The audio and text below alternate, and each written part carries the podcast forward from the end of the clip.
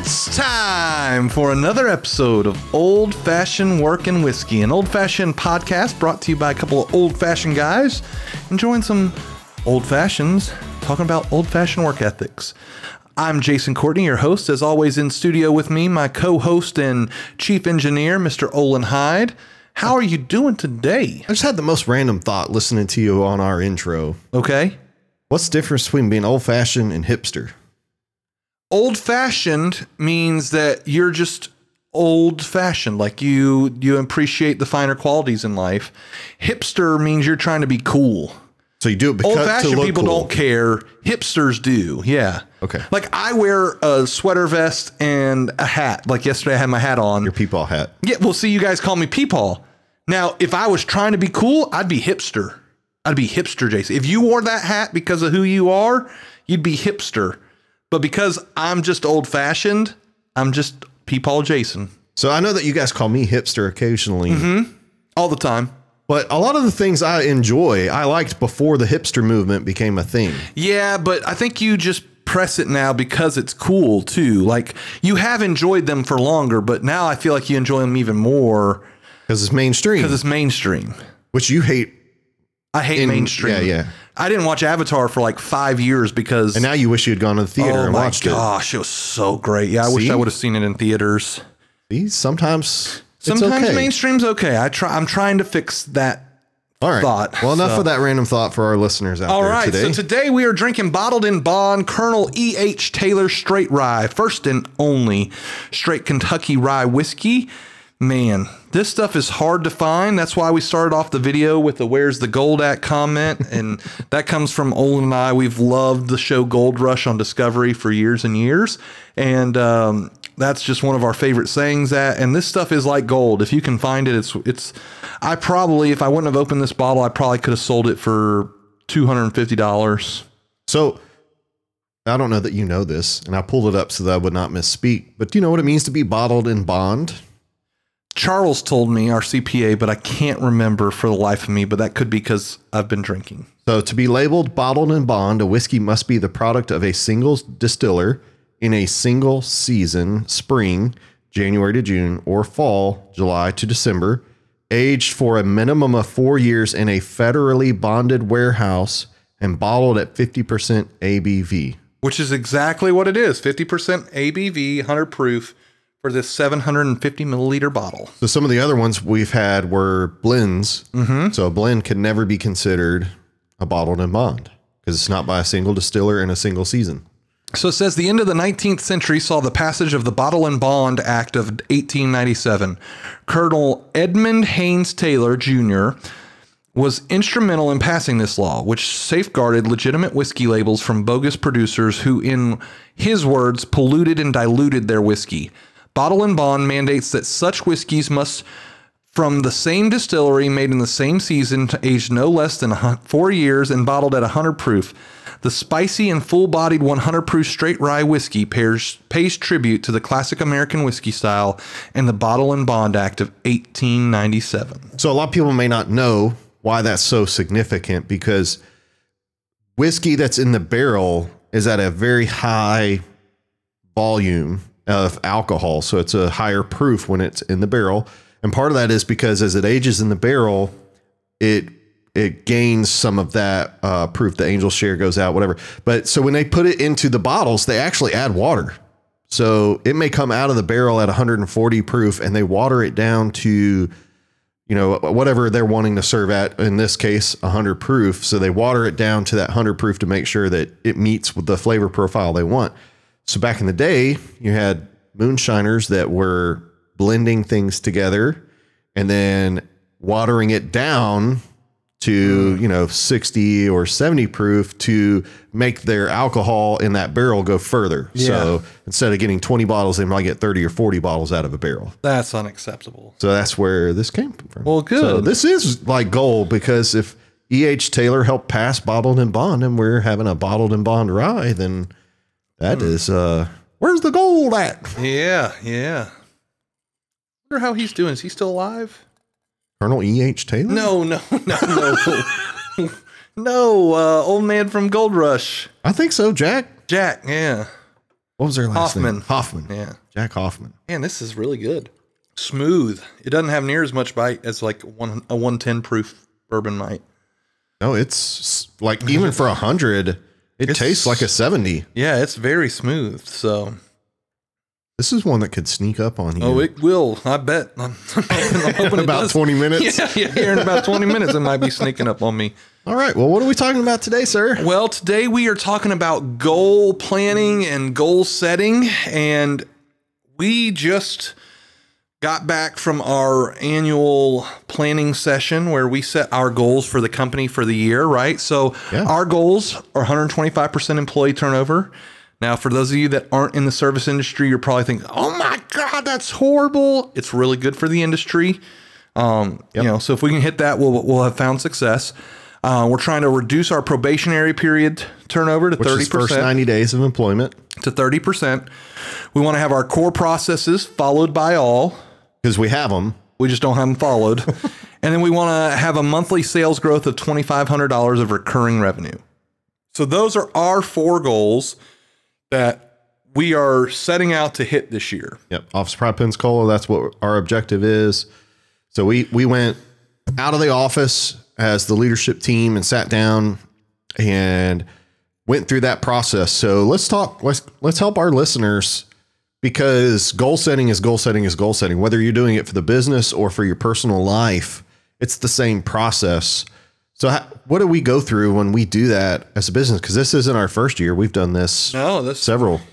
Well, we look, so we have what we call a BHAG, big, hairy, audacious goal.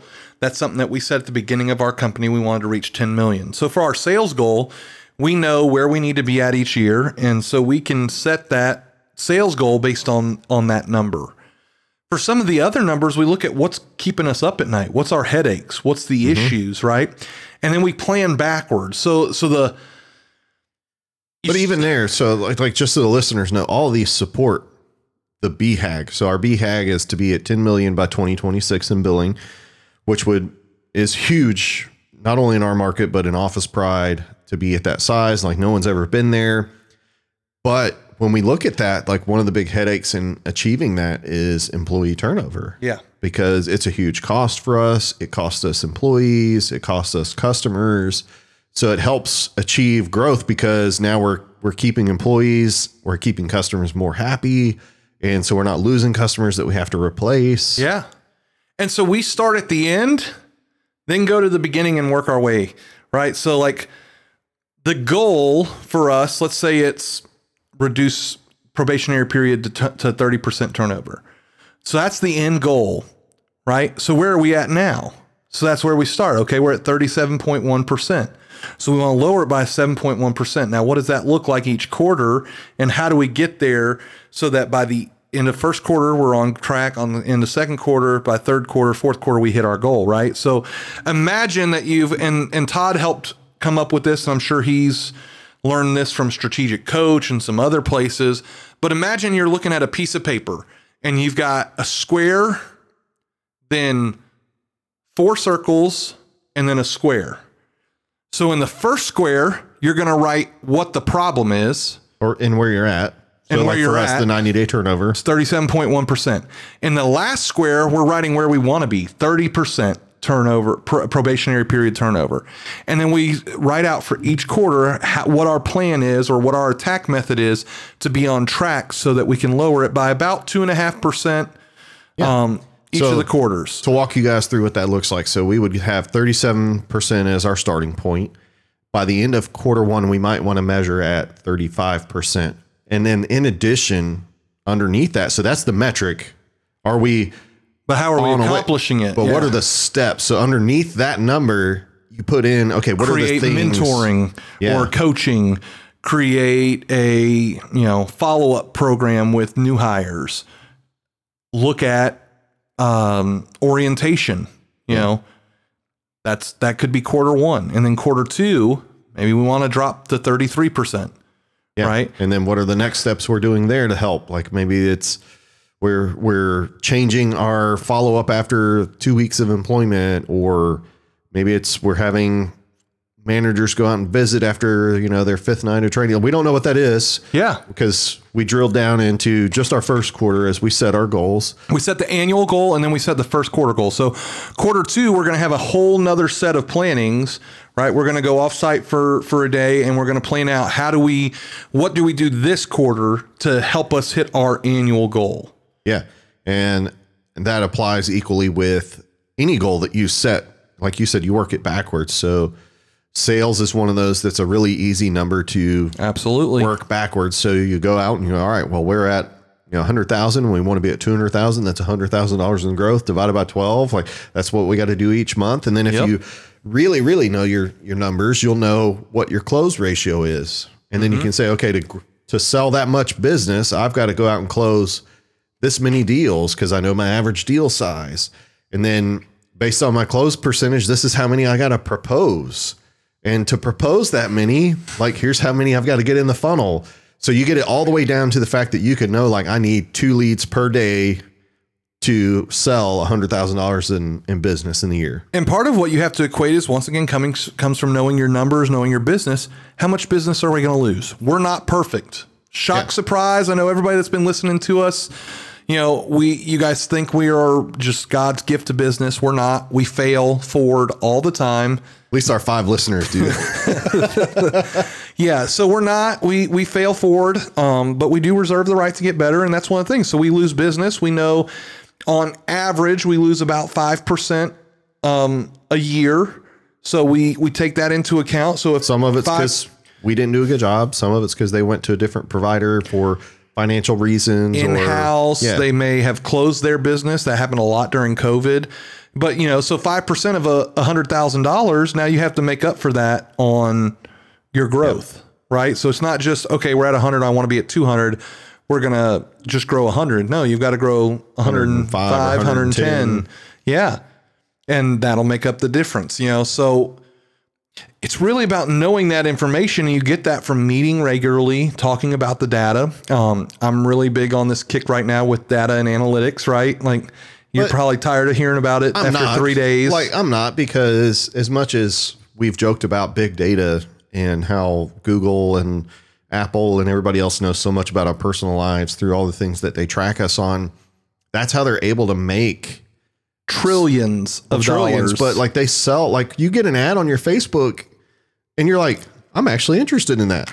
And it comes from all that big data. So, but that accessibility for us is a challenge, right? And that's why, like, I understand your statement recently of, we're a technology company who happens to provide cleaning services. And prior to that mindset, like, a lot of cleaning companies that did really well was, we're a staffing company who happens to clean. Like, we are a people organization, and, oh, by the way, we clean, which is kind of Chick-fil-A's mentality, right? We're in the people business. We just happen to sell chicken sandwiches. Yep. So I totally get it, because I think, one, people don't understand the cleaning industry as a whole is extremely fragmented. Mm-hmm. There's not a key player. It's not like 50% is in franchising. Like, it's super fragmented because it's an easy business to get into. Absolutely. You go buy a mop bucket and a vacuum from your local store and you can open up a cleaning business. So we have a lot of what the industry refers to as mom and pops. And so big data has not really entered into the cleaning industry yet. And part of that is, it's just an antiquated industry, because the mop and bucket has not been revolutionized. Well, it has. It's just not affordably revolutionized, right? So, like, you have the IMOP, the SC 351. Right. We went from a $60 setup to a $3,700 setup. Yeah. So, I mean, it's a big difference, but it's been updated. It's just a big investment, and a lot of people aren't willing to make that investment, especially when, I mean, you talk about having 100 accounts. That's we've gone from $3,700 to $370,000 to replace all your mop buckets. That's a ginormous investment. And customers aren't, in their mind, like, if we go to them, we're like, hey, we can do a way better job in your business if you let us buy this piece of equipment, but it's going to mean that your monthly bill is going to cost more because our costs go up. And customers go, well, I don't understand. I mean, won't the $60 mop bucket do the same job? And you're like, yes and no. Like, it will clean the floor, quote unquote. It'll smear. It'll smear everything out evenly. But, you know, in their mind, they're going, well, that's good enough. Yeah. Like, $60 mop bucket's good enough for me. Like, I don't need the $3,000 fancy piece of equipment that makes sure that we're actually getting the dirt off the floor and not moving it around. But we're seeing that start to change little by little. And it's in some of the silliest ways, right? Even us in the industry, and arguably you and I are well knowledgeable and ahead of the curve of a lot of what's coming down the line and what's available in our industry. We at least try to be. We go to the conferences, we learn, like we talk to the people, we're in the know, you know, for the most part. But there are technology integrated paper towel and soap dispensers for bathrooms that can say, they can text message you and say, hey, I'm running low, or my battery's almost out. Or based on the last 6 months of usage, the data, you need to order this much. You need to order now. Yep. Like in 2 hours, I'm going to be out of soap. Or, and it's, you go to propose that to the customer and they're like, why do I need that? Like, I don't, you know, when it's empty, we put one in. Yeah. Now, some places see the value of that when you start talking about bigger, different places like stadiums. But at the end of the day, the profit margin is what drives that decision. Absolutely. They could 100% benefit from this, because now people aren't going to the game and washing their hands and then going, we're out of toilet paper. Where's freaking paper towels? Where's Yeah. Because they would know, like, we're going to have to change it halfway through a game. Yeah. But then when you present it to them, they go, well, that's going to cost me $2,000 to put in new dispensers just so I can know that it's out. No, I can use that $2,000 elsewhere. But that's where we as salespeople have to show them, like, hey, by having a more consistent experience, people will come visit you more often. Right now, you're at a 73%, you know, attendance ratio. We believe that by increasing the cleanliness and the response rate of your janitors to the consumables business, that it'll increase to 78%. Will that 5% increase in attendance pay for that $2,000 investment? Oh yeah. We'd make an extra, you know, $200,000. Okay. Yeah. So I'm telling you that if you'll invest this $2,000, you could see a, you know, 100x return on investment. But it's sometimes it's those small potatoes, like me in printing. Right. I hate printing. But if you could tell me, like if Caleb told me, hey, if I print this out every day, I'll be able to save us 10% in labor. Have at it, bud. Make it happen. Do you want me to print it for you? It can be ready for you, hot and ready when you get on, you get into the office. You know, I'll hand deliver it myself. But we have to figure out what that return on investment is and show them in order for them.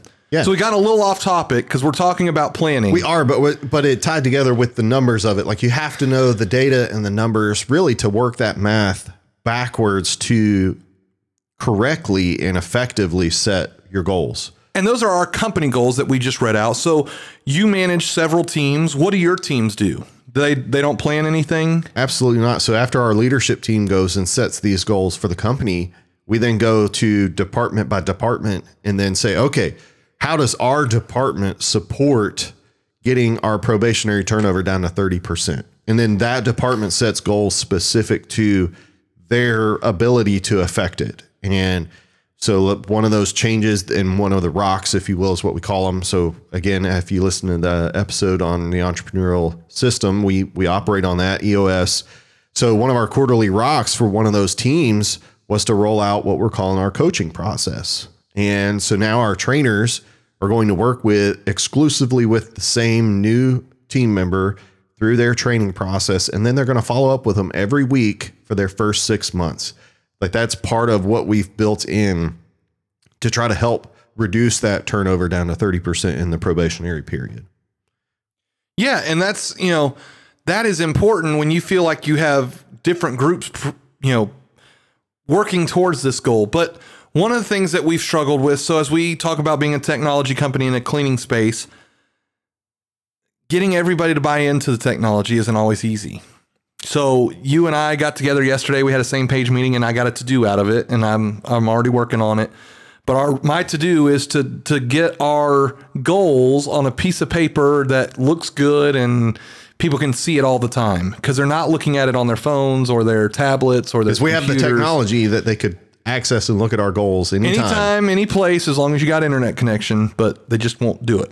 right? So we're gonna plaster it up like wallpaper so that at least by osmosis they're gonna pick it up. That's right. So we have to do a good job of meeting our team where they're at. Sometimes it takes a little while to get the buy-in. Sometimes it takes that commitment on our part to follow up. You know, Matt, when he was implementing out with his employees, he was struggling with getting them to. So he's like, I'm going to start assigning them something so they have to log in every week and check it out.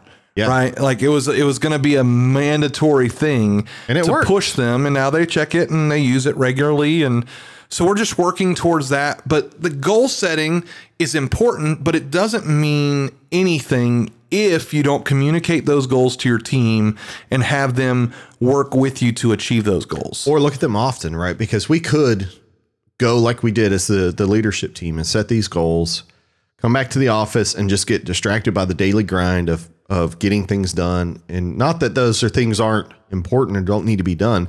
But then at the end of the year, we go, oh, what were our goals? Did we achieve those? And then it's just a craps shot, right? And we like gambling in the game of craps, which, you know, craps shot is you're just rolling the dice and taking a chance on what's going to come up. And if you're not setting your goals smartly like that, and you're not looking at them often throughout the year, then that's what you're doing. Mm-hmm. Because at December 31st, when we pick the sheet back up, we didn't take any active steps to make sure that we were achieving those goals. It was just a roll of the dice on did we achieve it or not? Right.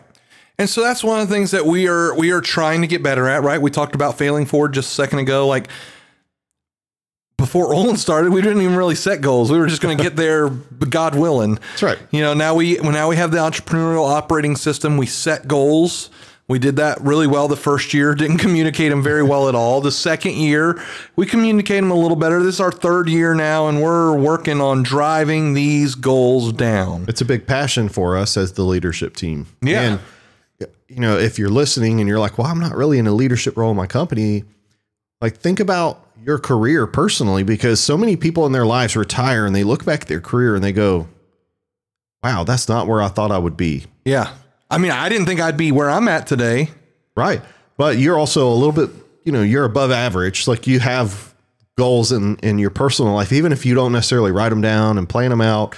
A lot of people just go through life and never once think, what do I want? Yeah. Like, what does retirement look like for me? What does empty nesting look like for me? Do I want to save for my kids' college? Like they never stop and think through any of those, and they never set any goals.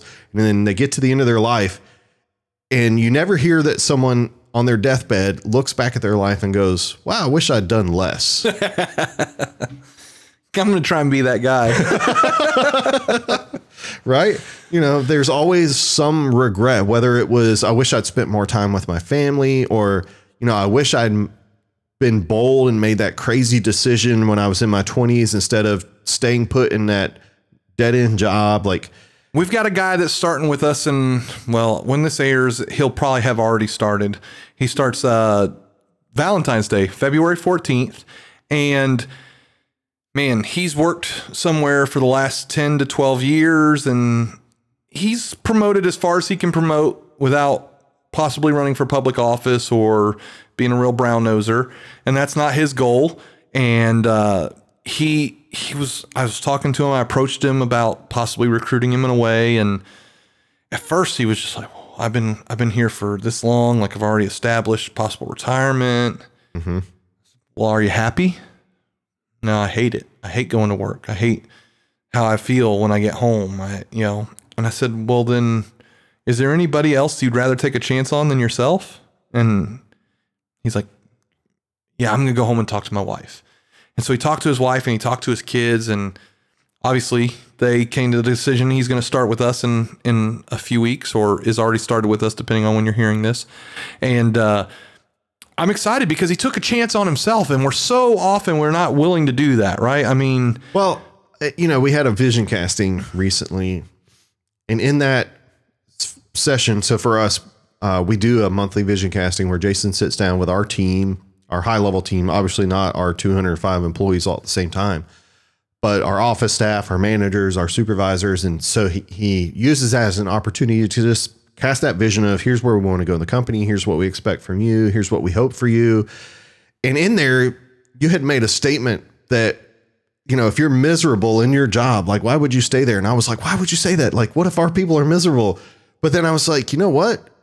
No, I don't want them here. Yeah, no, if they're miserable. If you're miserable, you're doing us more harm than you are good. And it made me think of Caleb, who we recruited in, who hated. He was in that same spot. He hated his job. It was a good paycheck. It was a good paycheck. Provided for his family, but he was miserable. And he came to us, and arguably is working a whole lot more. Probably not arguably. Hands down is working a whole lot more. Making less per hour potentially than he was at this job that he. No, not even close. It's absolutely making less money per hour. But he was so miserable on that job. And here we went out to lunch with him and paid for lunch a couple of times in his first week. And he was like, blown away. He said, I never once had my lunch paid for by my bosses at my old job. Like, they never once came down to my office and just said, hey, we're glad you're here, or hey, we appreciate you. And so for him, even though he's making less per hour, he is so much more happy. Like he is like, I love it. So I'm pausing for a moment. I do this sometimes. I just pick up my phone because I get a notification, which is why it was important for me to turn it off on a recent trip. And a good friend of mine, I say good friend, I hardly ever see him, but someone that I appreciate, Mike Johnson, I think I introduced you. He's a bigwig over at a distribution company for alcohol. We saw him delivering. He was delivering beer right one night. Even they're dealing with shortages, and so he's a bigwig over there, and he just delivers. He delivered some alcohol, and we saw him, and I saw him at a bottle engraving session a couple weeks ago down at the liquor store, and he just shared our old fashioned Working Whiskey Pensacola, Florida podcast. So I just wanted to thank Mike Johnson for sharing that on Facebook. You can like, subscribe, and follow to us at Old Fashioned Working Whiskey on Facebook. We have an email if you want that. Probably best to reach out to us on Facebook. But so the goal planning, and I didn't do that to sidetrack us, but that was I appreciate when friends and acquaintances do that. That's important for us, and you know, hopefully it's something somebody's found some knowledge along the way. Hopefully this helps you. We don't do this for us, although we get just as much out of it. We'd love to hear from you guys. If there's some other method that you use, I mean, Jason, I've done a lot there. We could do a whole second podcast just on this topic. But we don't get a whole lot of you guys commenting and engaging us on Facebook. And we'd love to have more of that. Yeah, I'd love to know. Like, I mean, Mike, reach out to me, text me, email me. What are your goals for 2022? Yeah, what are your personal business? What, you know, and how did you establish those? There's so many methods. Julie Hershauer, she does not listen to this podcast, I guarantee it. But you know, she was a great mentor to me. Taught me the Hoshin method. We used it the first couple of years in our planning sessions to decide what was most important for us. And you know, there's just so many different methods. Reach out to us, share your goals. We'd love to help hold you accountable. We'd love to share our goals with you so you can hold us accountable. We'd love to know how you found out about whatever session you're using, you know, whether it's there's Scaling Up, there's Rhythm, there's EOS. Once again, there's so many different types out there. There's not a right or a wrong as long as you're doing something. Plan those goals, write them down, look at them often. Yep. And if you have employees, please, please, please share your goals with them. They want to help you succeed. They do. I know you're worried about what they think, what they may. Oh, well, you're going to make all this money. They don't. They really want what's best for you, because when you're a good leader, when you're a great leader, they're going to be brought up because of that. Absolutely. So it's been a pleasure sharing this with you. We're excited to talk about goal planning in the future, and we hope that you got some value out of this. Once again, like, subscribe, follow. We look forward to talking to you in a couple of weeks. So long from Old Fashioned Working Whiskey.